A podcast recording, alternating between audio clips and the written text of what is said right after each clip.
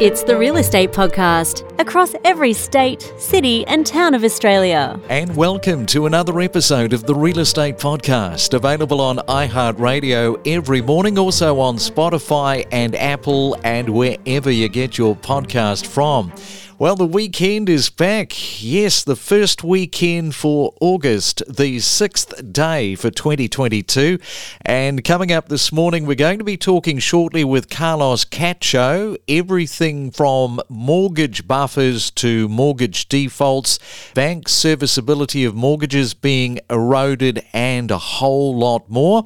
If you're celebrating a birthday for today, the 6th of August, have a great Saturday, have a great weekend. You share it on the same day as Andy Warhol. Well, that's if Andy was still alive, of course. He's not. He was born on this day back in 1928.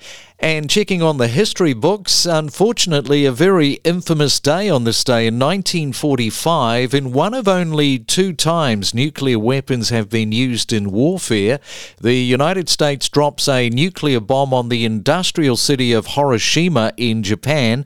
Over 150,000 people were killed.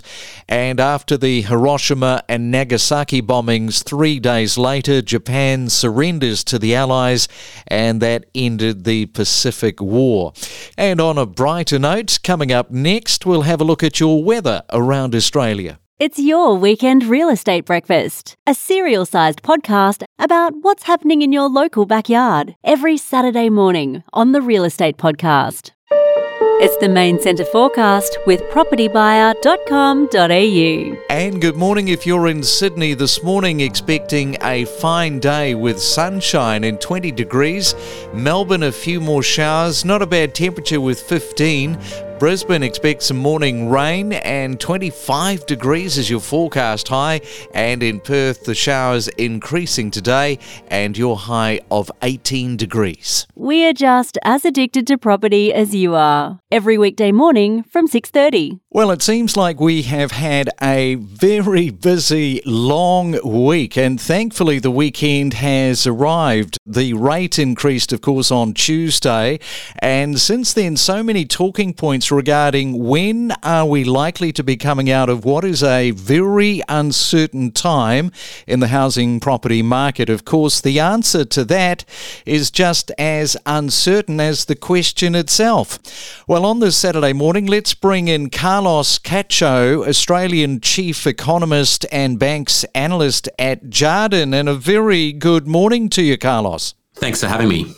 And yeah, it does seem like a lot has been happening. There's been a lot of talk around people having these buffers, and it's talked about like it's a widespread phenomenon throughout the country with people who have mortgages. They've got all this buffering behind them. The RBA have talked about the buffers. Inflation is the other driver, of course, coupled with mortgage rate increases.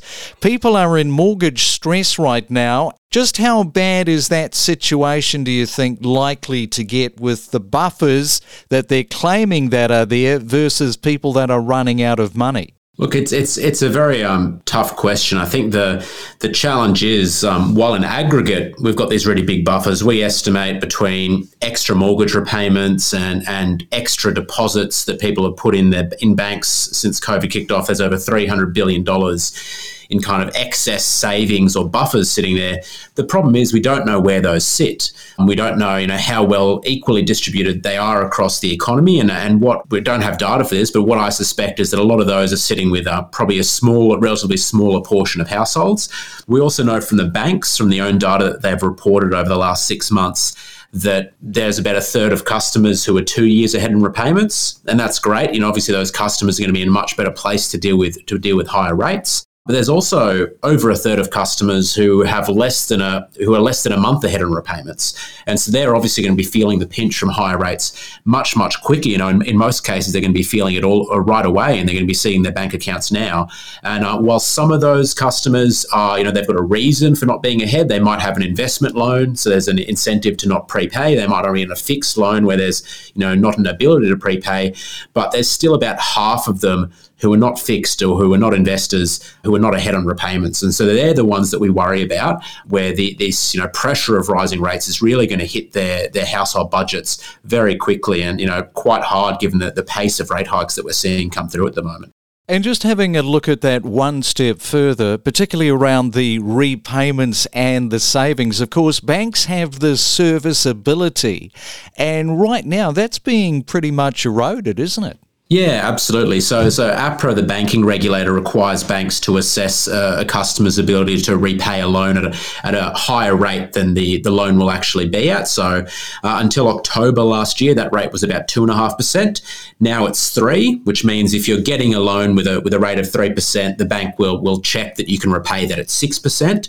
The problem is that we're actually seeing, um, you know, rates are, are probably going to be two and a half or three percent by the end of this year. That the cash rate that is, and so that's going to mean that that entire uh, serviceability buffer, it's called, is going to be um, is going to be eroded by the end of this year. So instead of having that that flexibility that banks have built into the calculation, um, what it could mean for some households is they actually need to cut down their spending um, towards the level where they, they told the banks they were spending. And um, I'm sure a lot of the, the listeners might be familiar with this. Often often, you know, when you get a loan, you don't add up every single dollar that you actually spend, you know, an average week, but you make some assessments and, you know, maybe some weeks you spend a bit more on, on dining out or, doing something special, but on average you don't. And so you probably what you're telling the bank you spend is a little bit lower than what you really do spend, uh, you know, in reality.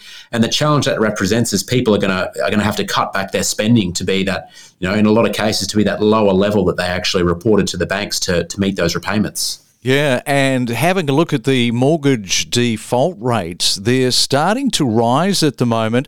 I guess a question here is, and it's a pretty serious one, where do you see that going in the next 12 months? Look, yeah, they, they are starting to creep up a little bit, but it is important to remember we're, we're coming off very, very low levels. Part of the rise is, you know, some of these deferrals through COVID, COVID coming off for, for people who maybe, um, you know, didn't recover as strongly as others. We do expect, uh, in general, kind of bad debts or, or, or loan defaults to, to, pick up over the next two years, uh, but we kind of expect it to rise around about to, to average levels. So at the moment, um, if you look across the banks, their bad debts are around about 0.02% of total loans, uh, plus or minus. So some of them actually have still have negative um, bad debt provisions because they're, they're able to offset the fat that they built in during COVID. We see that going up to about um, 0.2%. So it is going to increase by you know, around 10 times, but that's still still a fairly low level. I think the important thing to remember when it comes to, to mortgage defaults is that um, you really need unemployment to rise to see that rise materially. What we usually see as the driver of, of loans going bad is it's a change, it's a significant change in circumstances. It's unemployment, it's a it's a death in the family, it's severe illness, it's something which um, which affects your your ability to earn an income, and just potentially having your you know your value of your house go down significantly, which which is likely ahead with rising rates, isn't usually enough to see people default in their loans. And, and historically, what we've seen in Australia is people have been pretty good at tightening their belts and keeping on paying the mortgage um, in, in rising rate or kind of more challenging economic environments. So we do generally expect that mortgage holders are going to you know, make their repayments. It's probably going to mean that they have to cut back in other areas, but we do expect most people will, uh, will be able to make it through. And coming back to the banks, what realistically can the banks do to offset potentially a lot of people losing their homes? Now, we are constantly reminded this is a unique set of circumstances for the pandemic that we are all living through. And just last night, I was watching a 60 minute story about young teenage girls getting tics out of the blue. It's a new phenomenon. It's because of the pandemic. So, my point is that these are unpredictable times. Therefore, is there a plan that banks could implement? Could they turn to something and think outside the box?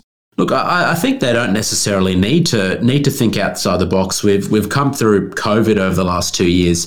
And what we saw there is, um, you know, the banks really came together as, as an industry. Um, you know, Team Australia, as we kind of colloquially started calling it, and they offered these repayment deferrals. They offered holidays. You know, they, they made it much easier for households who are, who are impacted to you know, to not fall behind too bad on their mortgage or to not risk losing their homes.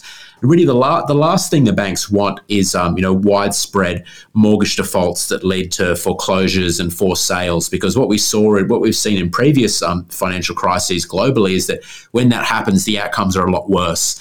It takes a lot longer to recover, and the realized losses you get on those assets are going to be worse. You know, if you have a lot of people who are forced to sell their home, um, the prices are going to drop further, as opposed to if you can help people get through a, a challenging, you know, a challenging, hopefully temporary um, uh, period, that the outcome is going to be much better, both for, for them, but also for the bank, you know, in terms of that they're not going to have the same losses from those loans.